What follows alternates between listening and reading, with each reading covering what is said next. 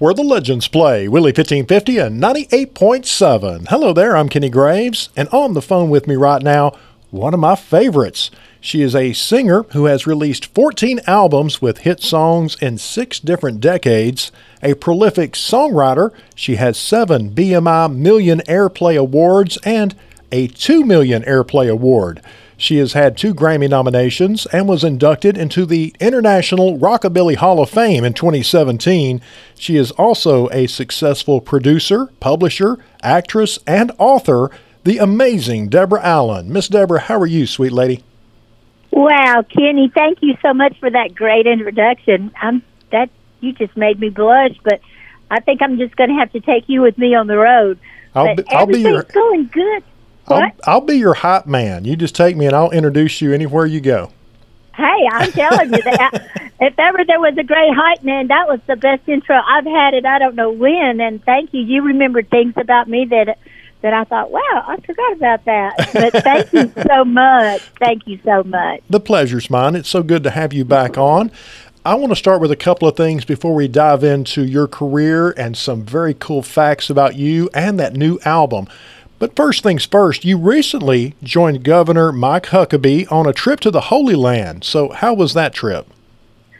Kenny, it was amazing. I'm mm. telling you, that was a wonderful, incredible trip. You know, I mean, you know, I have a very strong faith, and, you know, I believe in Jesus, and I, you know, love everything uh, that I read in the Bible but when you actually go to Jerusalem and the holy sites there, and uh, you know, we were in Tiberias on the Caspian Sea, not Caspian Sea, but the uh, Sea of Gibraltar, and um, I mean, excuse me, Sea of Galilee. God, I don't know how I could have forgotten that, but the Sea of Galilee, yeah, it just brought it all to life. I mean, many of the places that we were, the very first pl- place that we went was um, uh, well, a place where Schindler Schindler um, was buried in. It was a huge uh, cemetery. It's a,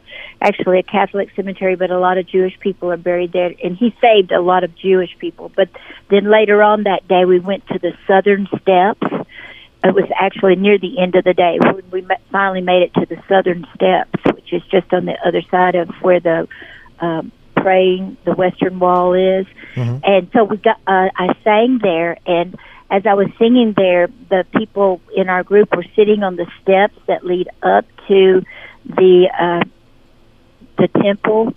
But those steps, those were the very steps that Jesus would walk up to to go in and out of the temple. Wow! And mm-hmm, and I sang "How Great Thou Art" there, and I don't know, it was just, and so I got to sing it for the holy sites and uh, the last the last place I sang was on the Sea of Galilee, not the Sea of Gibraltar, the Sea of Galilee, and um, it was amazing because we were on this great big huge boat with 250 of the guests that came, and that's a song that was on actually my Hear Me Now album, and it was just such a, a deep, wonderful feeling to know that there we were on the Sea of Galilee, right where Jesus walked on water, and that you know, and to be able to sing there for the guests that I'd gotten to know throughout the week, it was just a great way to end the week. And but and also the fact that Governor Huckabee is on the trip, and every single site that we would go to, we we all had. There were several bus loads of us, and each bus had its own tour guide, and I loved our tour guide. But also, Governor Huckabee has gone over there so often and he is also a pastor, you know, so mm-hmm. he he just has so much insight about what's going on over there and and what really took place in each one of the places that we would go to to hear him speak. You know how he is. He's just such a real person. It's not like way over your head when he's talking about the bible or the different uh, biblical places. It just all became even more real and I don't know. I may, I may get to go back, but you know, if I never go back, it's something I will never forget and I'll cherish for all my life. And thank you for posting all the pictures and the stories as you were there throughout your trip. That really, really was nice to read and see that. So, and by the way, Governor Huckabee, great man, pretty good bass player too. I got to add that in there. He is. We have so much fun when I do his show. I know everybody enjoys having him play on their songs. You know, uh, he just loves music, and I think that's what's kept him young, and it keeps us, you know, keeps keeps us going. You know, is playing music and to be able to share something like that. And we got to play some music uh, on the trip too. On the very last night, we got up, just had a fun night. Each night there would be someone uh, performing, and I performed on the last night, and every all of the entertainers that were there. You know, he has somebody carries each time, and uh, we all got up and had fun. And of course, Governor Huckabee was right there playing with us. Excellent. Another thing I want to touch on, Deborah. Uh, we should send out some congratulations to your friends, the Chapel Hart Band, who recently earned the Golden Buzzer on America's Got Talent. And I saw you even appeared in their music video for the song Jesus and Alcohol. Yes. Oh, my gosh. That was so much fun that day. That's the day that I met uh, Chapel Hart. And as soon as I walked in, they screamed and I screamed. You know, we're like, "Oh, hey, it's so nice to meet you!" We started all kind of fluttering around, and also Billy Gibbons was there on Uh-huh. that video too. So that's the day that we hit it off, and we said we were going to get together and write a song, and we we did get together and write a song. Actually, we wrote a song on a day. It was so snowy here and icy. I was going to go meet them somewhere actually, and I called them. I said, "I am so sad." They said, "Why?" And I said, "The snow is so deep, I can't even get my car out of my garage." They said, "That's okay. We'll come to you. We got an SUV, and we're already out on the road." I said, "Okay, come on over." So they came over, and we just had so much fun. We wrote us a song, and uh, the second time we were going to write us a song, actually, unfortunately, I had to let them know that I had gotten COVID, but I got over it and I'm fine. And but it prevented us from getting together that time. But when I saw that they were going to be on America's Got Talent, I was like, oh boy, I can't wait to watch. And they just came out with a burst of energy in that great song Mhm. uh, that they sang that I love. You can have him go. You can keep him, Jolene. Is it you can have him, Jolene, or you can keep him, I think you Jolene? can keep him. You can keep him, Jolene. Anyway, what a cute song. I, I love that song, and the judges did too. They Mhm. just, and so did the audience. I mean, they they rocked the house at America's Got Talent, and I was so excited for them. I did want to touch on that because I know you're friends, and that's such a cool thing to get the unanimous golden buzzer. That's a rare, rare occurrence. So, okay, Yeah, I've ne- actually, I don't even think. I mean, maybe they've done it before, but I haven't seen it. But I'm sure maybe they have. But it is very rare. I'm sure. absolutely. Now let's uh, switch gears and get into your career because so many very neat aspects to it. First off, uh, we'll say while performing at Opryland, you were chosen to be a featured soloist and dancer for a tour of Russia. How was that experience? That was amazing. That was uh, uh, Tennessee Ernie Ford was still with us, Mhm. and he was the, you know, le- you know, the big star on the trip, and uh, it was a really neat show. It was actually a lot of musical numbers, sort of a production show that would um, depict a life on the prairie and you know the way country music evolved and stuff. And then at the end of the show everybody got to do a a solo. And I kind of I got a featured solo at the very last of the show. So that was a real special time. It was so neat to be I'd never been in an audience in a you know in the presence of an audience where you know we clap clap clap clap clap all different times but they they do that clap clap clap clap clap and it gets so loud it's like it you feel like the whole building's going to fall in but though they loved it. They loved our music. They loved the you know learning about the history of our music.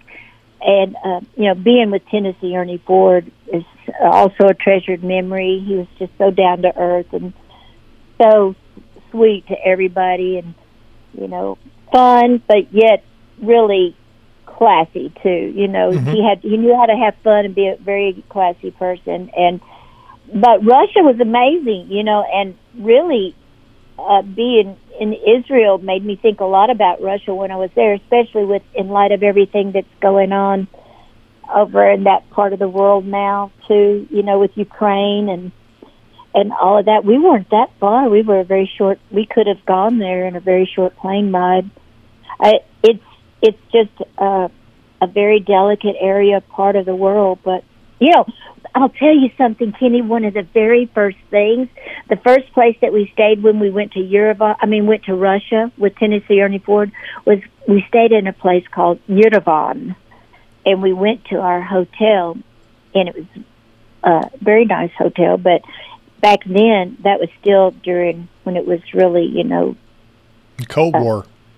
Yeah, it was. So every every floor that you would go to, they had what they called a floor marm, like a little, little lady sitting at a desk, and you would have to go up to that floor. They would hand you your key. You'd go to your room, and if you wanted to go out, you had to hand her your key and then go out.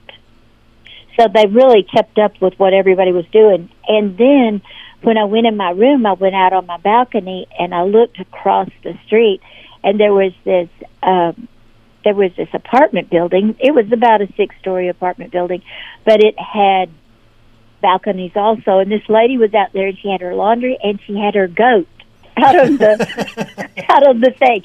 And then, but what was really stunning about that whole moment was behind that apartment building across the street not in the in the not too far distance, rising up behind it was guess what? What? Mount Mount Ararat. That is where Noah's Ark landed. Mm-hmm. So I was like, oh my gosh, that's that, that is the neat thing, you know, about traveling over in that area because it there's so much history there and a lot of it that we've read about, you know and to see it with your own eyes, you go, that's it. I mean, it's not just a story; it's a real place. It really happened, and I'm I'm witnessing the exact spot that it happened. So, just it's a very enriching, you know, to get to go to places like that, and it also makes you appreciate our country too. So when you get home, you know, when you travel a lot, when you land back on uh, your home country soil. It's like, ah, it's so good to be home. Absolutely. Well, mm-hmm. I love this story too. Deborah, you were discovered uh, in part by the late legend Roy Orbison. Could you tell us that story? Yes, that was a very wonderful period of time. I had just moved to Nashville, and I, um, you know, it was just kind of get getting around, and I wanted to get a job and make me some money. So I got a job at the IHOP. Well, uh, then I was no longer working there. I'd kind of moved on from working there, but I still loved all the people that worked there. I knew the lady; she's a real character, a redhead Lou, that you know greeted people. And then there was a guy named Lewis back in the kitchen, so I knew everybody there, so I could go there by myself and not feel like the lonely girl. Mm-hmm. So I was sitting there eating breakfast one morning, and and also it was a popular place for all kinds of people in the music industry would would eat there because it was right at the top of Music Row, and um, I was sitting there eating my breakfast, and across the room, kind of at an angle, um, over there in their booth, there was this guy with jet black hair, and a guy with kind of salt and pepper hair, and I was thinking. I bet those people are in the music business. I'm just going to go over there and introduce myself to them. So I go over, get my courage up. I walk over there to kind of the end of their booth, and on the left was the black-headed guy, and on the right was the uh, salt and pepper guy. And I'm standing. They look up at me, and I go, "Excuse me, but uh, are y'all in the insurance business?" and they look at me so funny. They go, "No, darling, we're in the music business." I slide in that booth. I go, "That's what I was thinking." Listen, I'm a singer and I'm trying to get started, and and they were so sweet to me. I, I'm surprised they didn't kick me out and say, "Wait a minute, our waffles are our our pancakes are getting cold," you know. But they didn't. They sat there and talked to me and encouraged me and were so sweet to me. And I just happened to be sitting there with Roy Orbison and uh, his co-writer a lot, uh, Joe Melson, who he wrote Pretty Woman with. and I really thought I would never see them again. I thought it was just a wonderful moment. But shortly after that, maybe about two weeks after that, I went down to um, to AFTRA, American Federation of Television and Radio Artists, just like a union that you join if you're an artist. And so I went down there and I said, "Hey," I said, "I came down here to tell you I got my phone installed." And I have a phone number now. They we are so glad to see you. We are we've been thinking about you. Somebody's looking for you. And I said, who? And they said, uh, well, Joe Melson called from Roy Orbison's office and he wants you to come in. They've got a couple of tracks that they want you to sing on. I went, really? They said, yes. So I called them up and that was my first opportunity to sing in a studio. Uh, they were giving me the experience. It was, and I sang on two tracks. It wasn't one of his big hit records. What it was is you remember the K-tel packages where yes, yes, yes, yeah, it's kind of like a discount record package. That's what they were doing. They were putting together a uh, a, a discount record package, and so I got to sing on two tracks, and I got paid eighty seven dollars and fifty cents, which was more than I made at the at the IHOP. and that's a good first time in a studio backing up a true legend in Roy Orbison. Not bad. Not bad at all. And I'm so happy to have that story in my life and just to get to know them as real people. Uh, later on, I got to know a guy named Don Gant, who Don Gant was a great singer and song publisher, but he also sang background on the song Come Monday for Jimmy Buffett. Mm-hmm. I mean, in, anybody who knows Don Gant, uh, who really got to know him, they he was very beloved. He was a very character too, very quite a character, and um, if you ever wrote a new song, you'd always want to take it to Don because he knew how to really appreciate a great song or, you know, have a comment on it, constructive comment. But he loved songs. But he also loved Roy Orbison, and they were good friends. And so I got to hear some good Roy Orbison songs throughout the years through Don. Very nice. Well, another interesting factoid about you you were invited to sing on five unfinished duet tracks with the late legend Jim Reeves with a groundbreaking project featuring an overdub process that, if I'm not, if I'm not mistaken, had not been done before. Correct? That is true. Um, yeah, I was. I had once I got to Nashville, I was hanging out up a lot up at Tree Publishing and with people like Bobby Braddock and Sonny Throckmorton and Red Lane and and Ray Fanhoy and Don Cook, you know, just some great songwriters. And uh, occasionally they'd throw a number one party for a friend. So I was out at this guy's name. His name was Dan Wilson. He used to be a song plugger there. He had a bunch of writers out, and they were celebrating a number one song for one of their writers. And uh, usually at a party like that, at the end of the night, someone's going to pull out a guitar and start passing it around so I sang a couple of songs. I didn't think a thing about it, but Bud Logan uh, was there. He he used to be uh, the bass player with Jim Reeves in his band, and he went on to produce some great artists like uh, John Conlee. And uh, his engineer called me up the next day. He said, "Hey, I'm Les Ladd uh, over at Woodland Studios." I said, "Hello." He said, "Yeah, Bud Logan heard you sing last night at the party you were at." he thinks your voice would be perfect to overdub with this new project that we're doing on Jim Reeves. Uh, would you be interested in it? And I went, well, yeah. I mean, are you talking about Jim Reeves? The Jim sweet, Reeves? Yeah, put your sweet lips a little closer to the phone. He goes, yeah. I said, but isn't he no longer with us? He said, yeah, but we've got this brand new technology. It's never been used anywhere, and we're going to uh, use it on a project with you and Jim Reeves, and we're going to take your voice and overdub it to his recordings so that we can put uh, duets out on Jim with you. And I said, Oh, I would love to. And so, yeah, we did five songs, and it was on RCA Records. And so, Joe Galante, who's a master um, promoter, well, I wasn't very, I wasn't known at all at radio really at that time.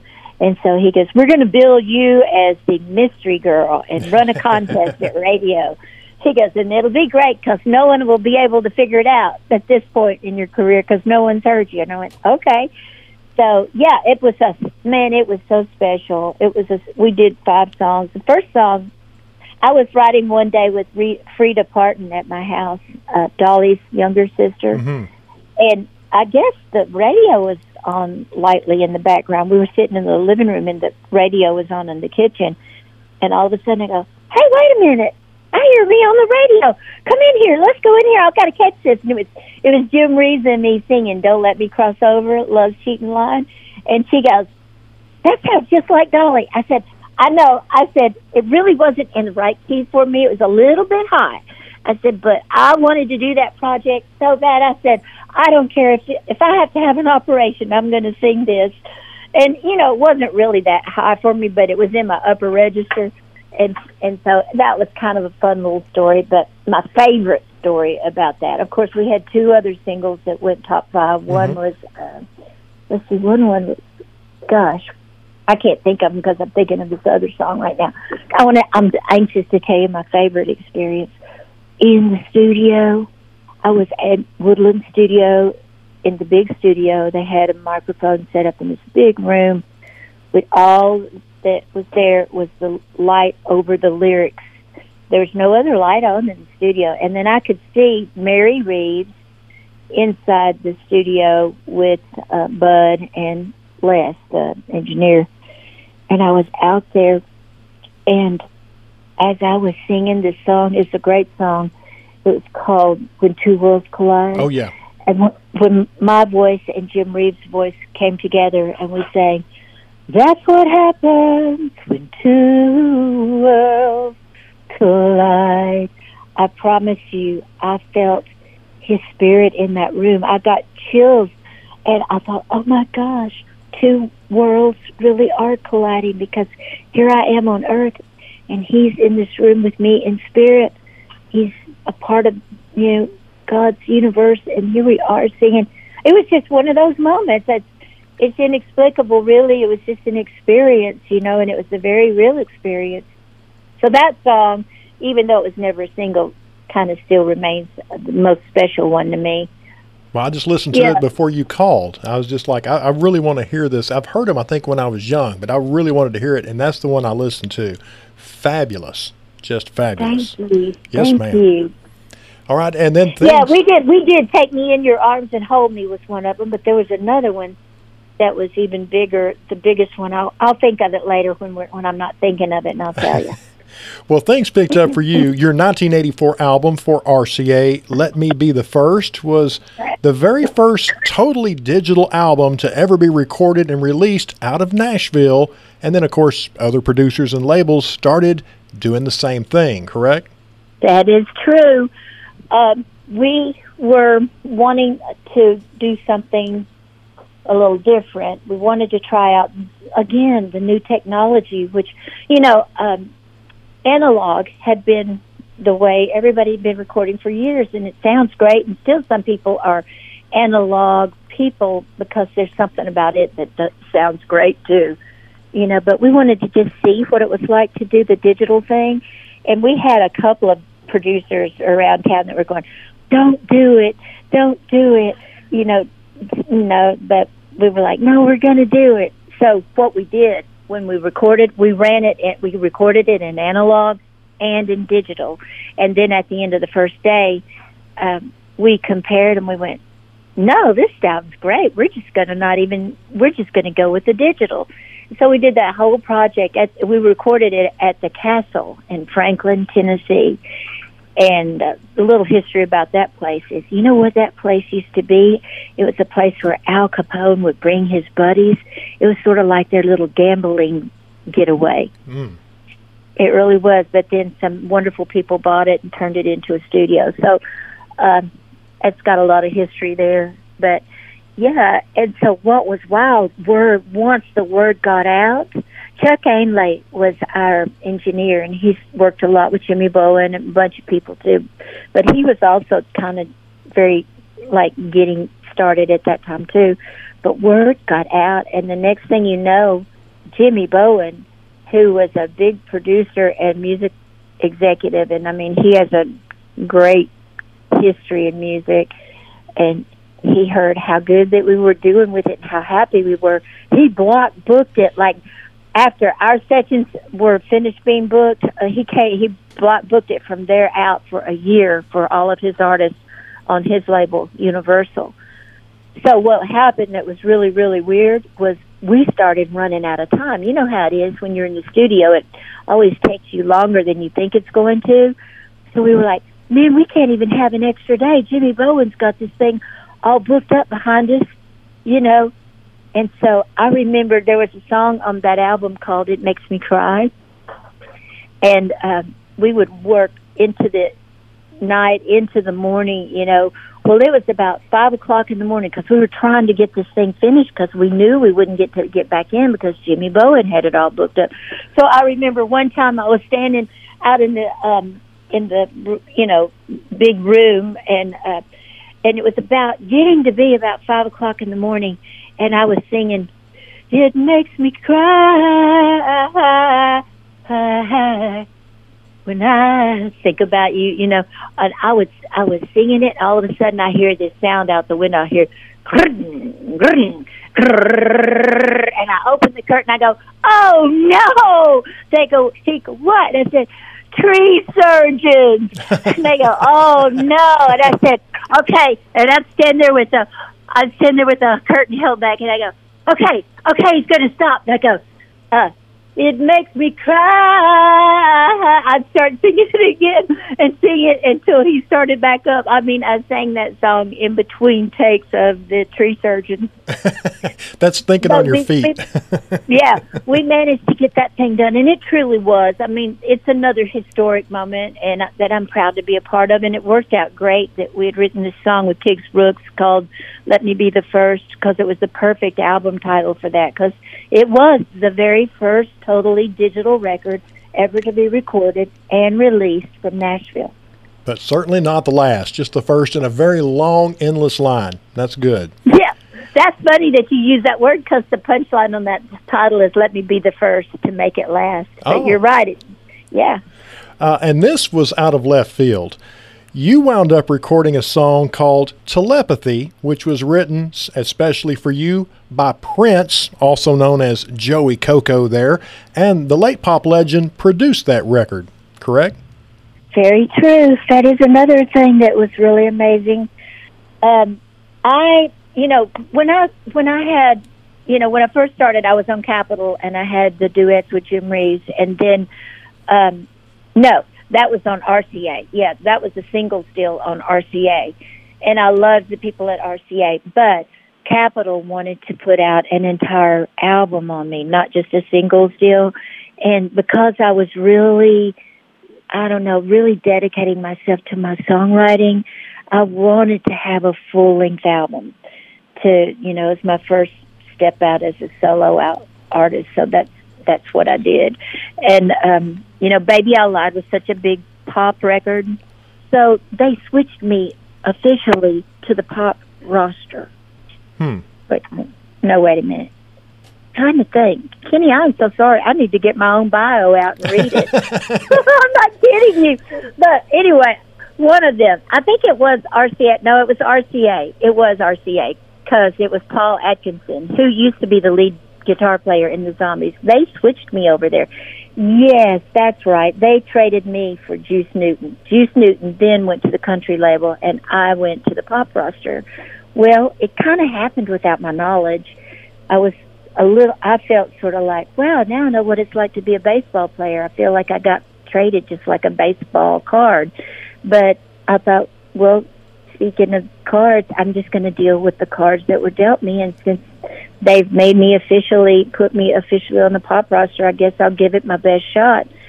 So I had gone out to um, Sunset Sound and was recording this album, and Greg Mathieson was producing it, and then suddenly they had an executive changeover again, and some so Paul Atkinson was no longer there, and and John Ford, who were the ones who switched me.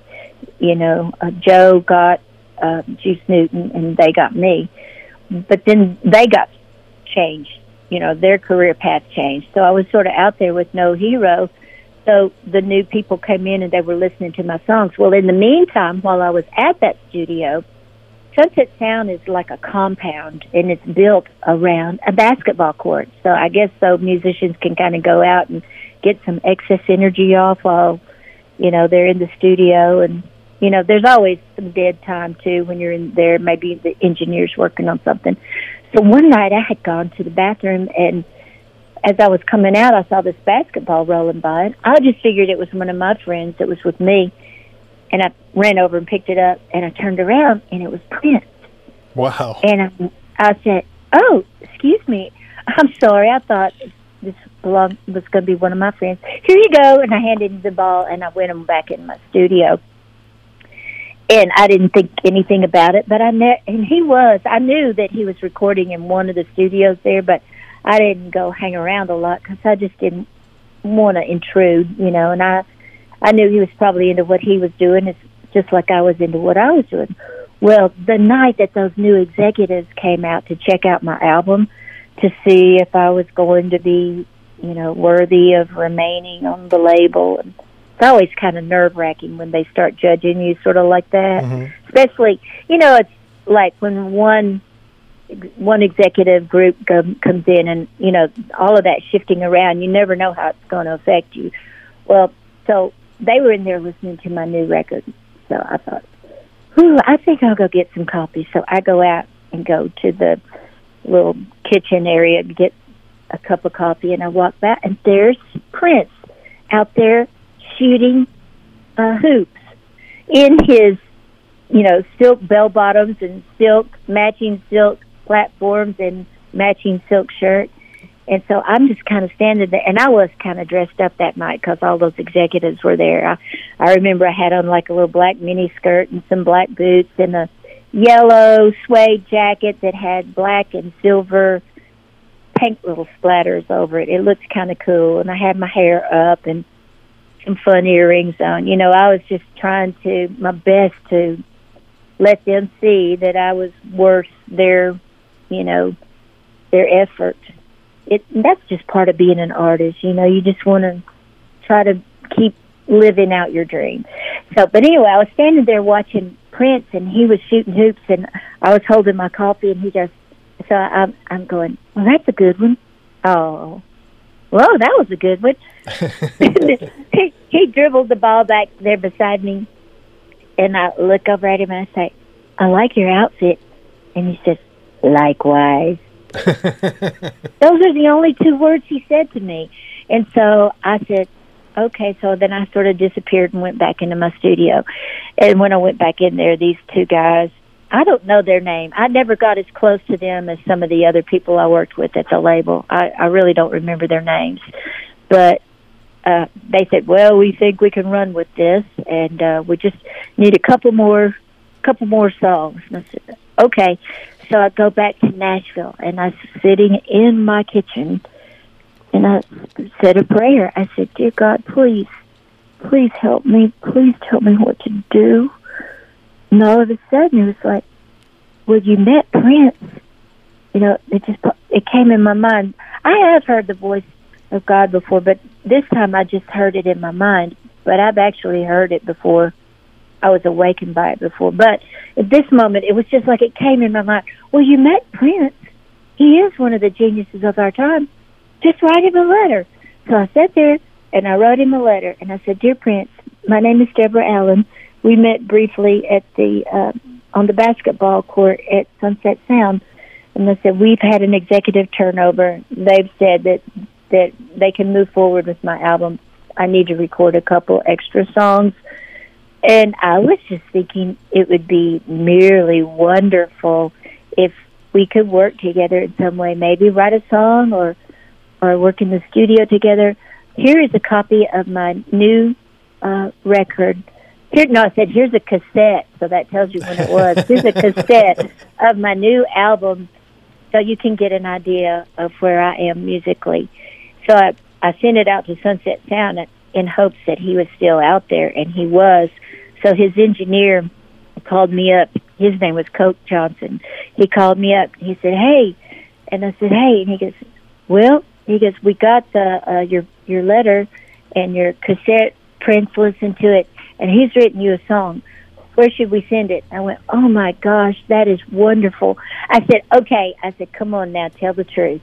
I said, is this a song that he already had, or did he really write it for me? And he goes, oh no, he wrote it for you. He goes, I was in the studio while he was writing it. I went, I'm so excited. Please send it. And when he first sent it, the people at the label they were like, I, I told them about the rec the song, and they said, I don't know, I don't know if we can do that. He's probably going to charge a fortune. I said, well, you know, I said he just made sixty million dollars with with Purple Rain. Mm. I don't think he's doing it for the money.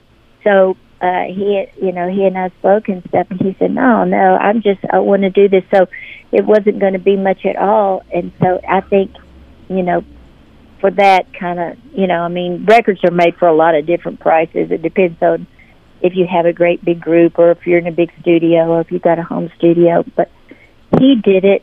I think that how that record was like ten thousand dollars which for to be produced and written by Prince I thought was and the record label well they were like of course you can do it. Well, of course we want you to do it. So then after it was over he called me. Prince called me. I mean, we have some more stories together because I did go out to L.A. and he invited me to Sheila E.'s birthday party.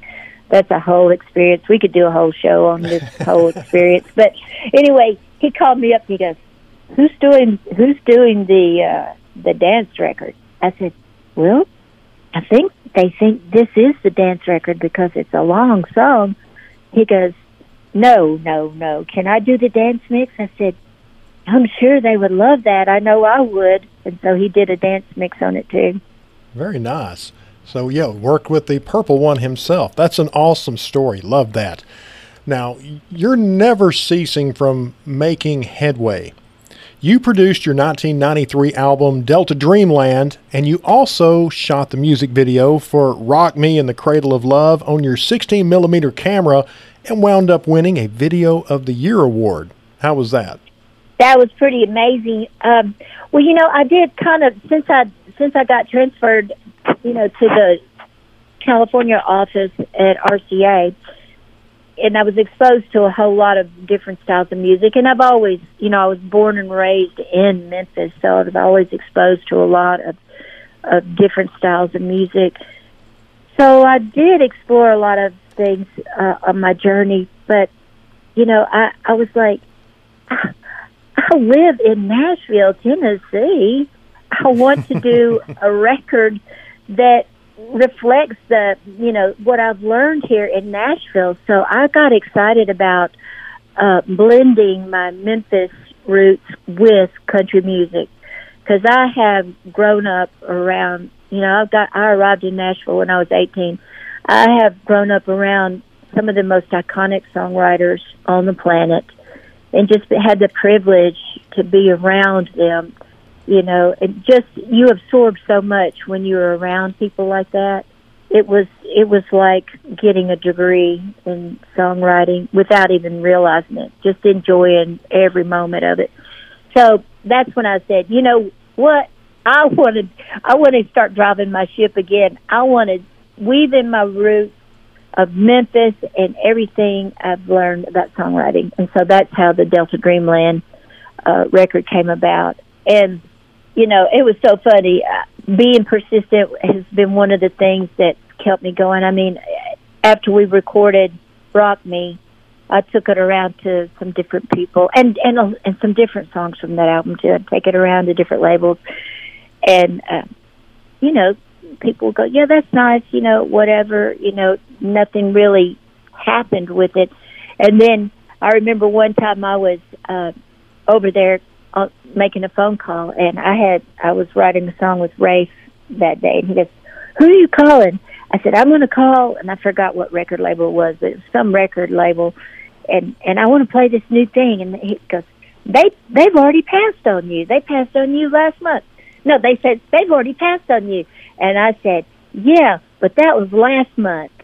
I'm going to take them this new stuff. So I just persistently kept saying, you know, because um, it was time for me to find a new label, and I was just persistent about it. And I wound up uh, getting back together with James Stroud, who is a great drummer and incredible musician, and he signed me to Giant Records, and that's where Delta Dreamland came out. But that was the whole to me.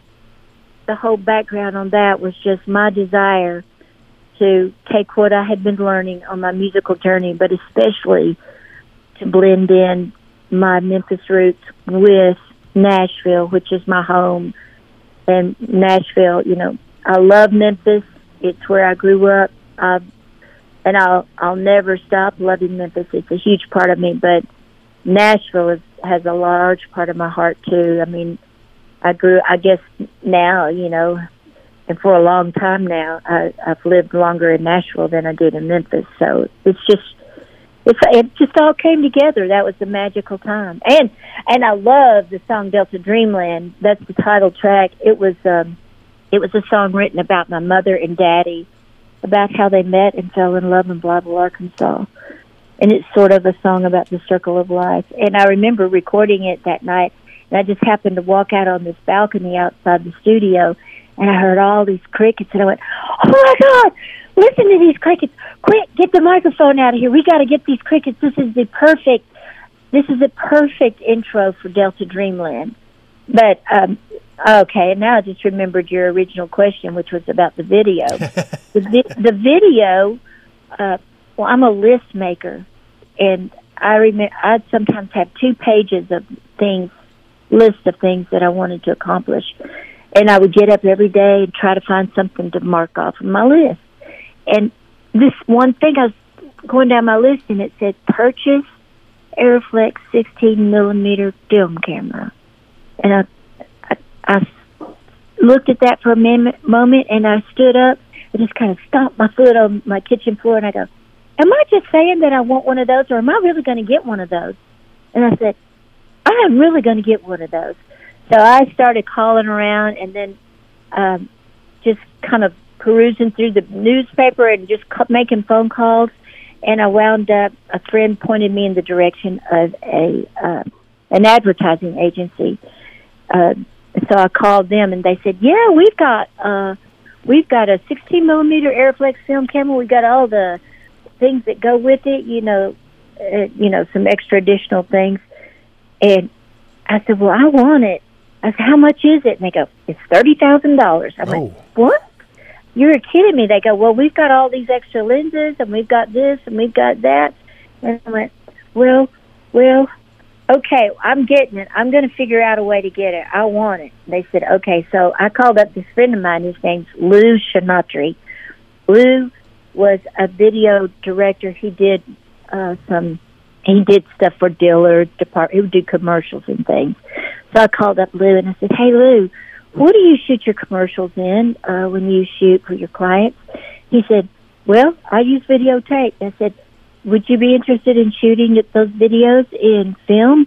He said, ah, that's too expensive.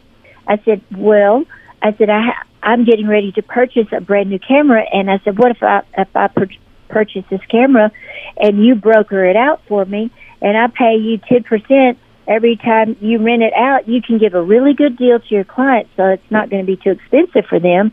You can get the much much better quality, and then you know, I can you can help me pay. You can also make money on it, and I can make money and help pay for that thing because I really have no business buying it right now. But if I could find a way for it to pay for itself, I would get it. He goes, "Hey, I like that. That's a good idea." And I said, "Okay, let's do it." So I got it, and he did. He he started renting it out to his clients.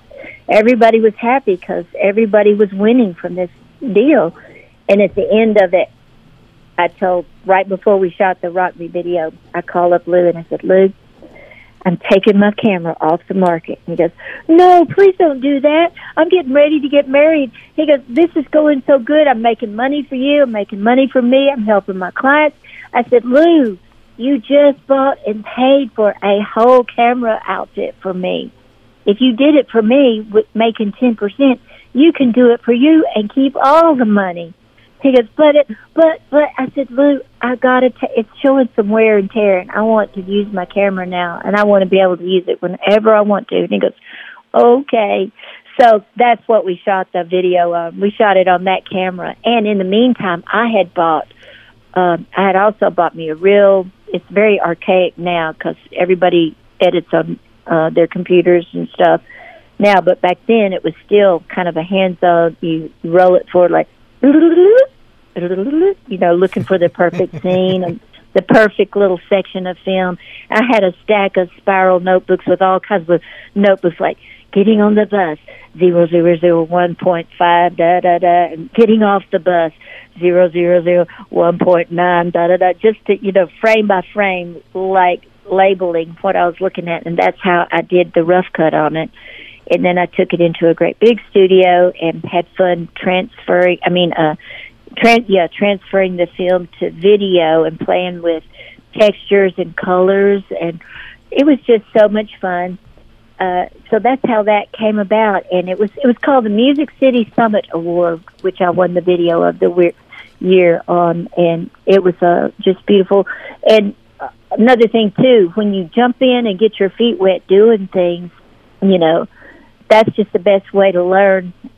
For instance, we were out there, and I was looking for. I was thinking, I saw I saw one of these little airplanes. It's it's called an ultralight and so we go over and I asked this guy, I said, "Is this your ultralight?" He goes, "Yeah." I said, "You you think we could take it and one of us could get up in the not me, but it was Rafe that was with me. I said, get up there in the uh, ultralight and get some overhead shots of me in that cotton field." He goes, "Well, I don't rent mine out, but there's a guy down the road that has a two seater. He could fly it, and someone could sit in the back." And I said, he said, I think he rinsed it out for fifty dollars an hour. And I said, perfect. So that's how we did it. And you know what? That ultralight was so bumpy. It was so bumpy that the film was real bumpy. So what we did was we slowed it down in real slow motion and it smoothed it out and made it usable. Another funny story, and then I'm going to quit running on. But you brought it up, and it's, my mind's just remembering it all. But one of my most fun things. Well, first of all, my mother and daddy were there with me and um, I remember I had that little hat box, and my mother and daddy were sitting in their truck. And as I was walking across that field in that little filmy dress, I was kind of carrying this hat box with me, and I hear my mother holler out, "Swing it around, Deborah!" so I went, "Yeah!" So I flung it around. You know, she, we that was kind of a fun moment. And then the other moment was when I was stepping out of the field because I remember walking across that field going some because those furrows are real deep and I was like someday I'm not going to have to carry my own camera to my own video shoot but when I was stepping out of there this guy drives up in his truck and he goes uh you know that's that's my field out there you're walking in I went I am so sorry I didn't know who to ask I hope it's okay and he goes oh I'm not worried about my field. He goes, I was thinking about you on a hot day like today. Those water moccasins like to crawl up in there and cool off. And I went, ooh. and I, you know what? It had crossed my mind. I remember when I first stepped my toe into that field, I went, I wonder if there's any snakes in here. And I go, oh, well, show business. And I just kept going.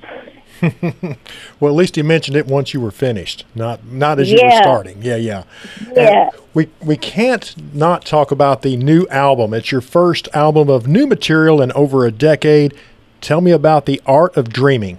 Oh, thank you for bringing that up. Yeah, yeah. It's the first full length one I've had out in quite a while. I've been putting records out. I've done, you know, I still have things that I've done here and there, but to have a full uh, album to put out like this. It's just been great. And um, actually, I was putting out some little EPs on the internet called "The Best You've Never Heard" mm-hmm. from Deborah from Deborah Allen. And then my good friend Chuck Rhodes, who I worked on worked with at uh, Giant Records, he called me up and he said, "Hey." W- I just noticed these EPs that you're putting out. He goes, I said, yeah.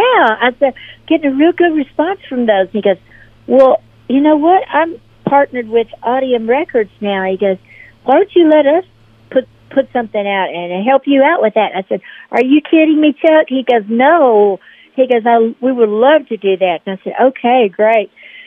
So um, that's what we did. You know, that was how the opportunity came to be, and it just feels so good to be working with a, a friend like Chuck that knows me as a person and knows me musically so well. He knows a lot of my catalog, and we had two singles out. The the the, the album is called The Art of Dreaming, and that is actually a song I've had with me for a while. And funny thing about it, just by having this album out, it was discovered by um, a music school in um, Florence, Alabama. It's actually a high school that has a.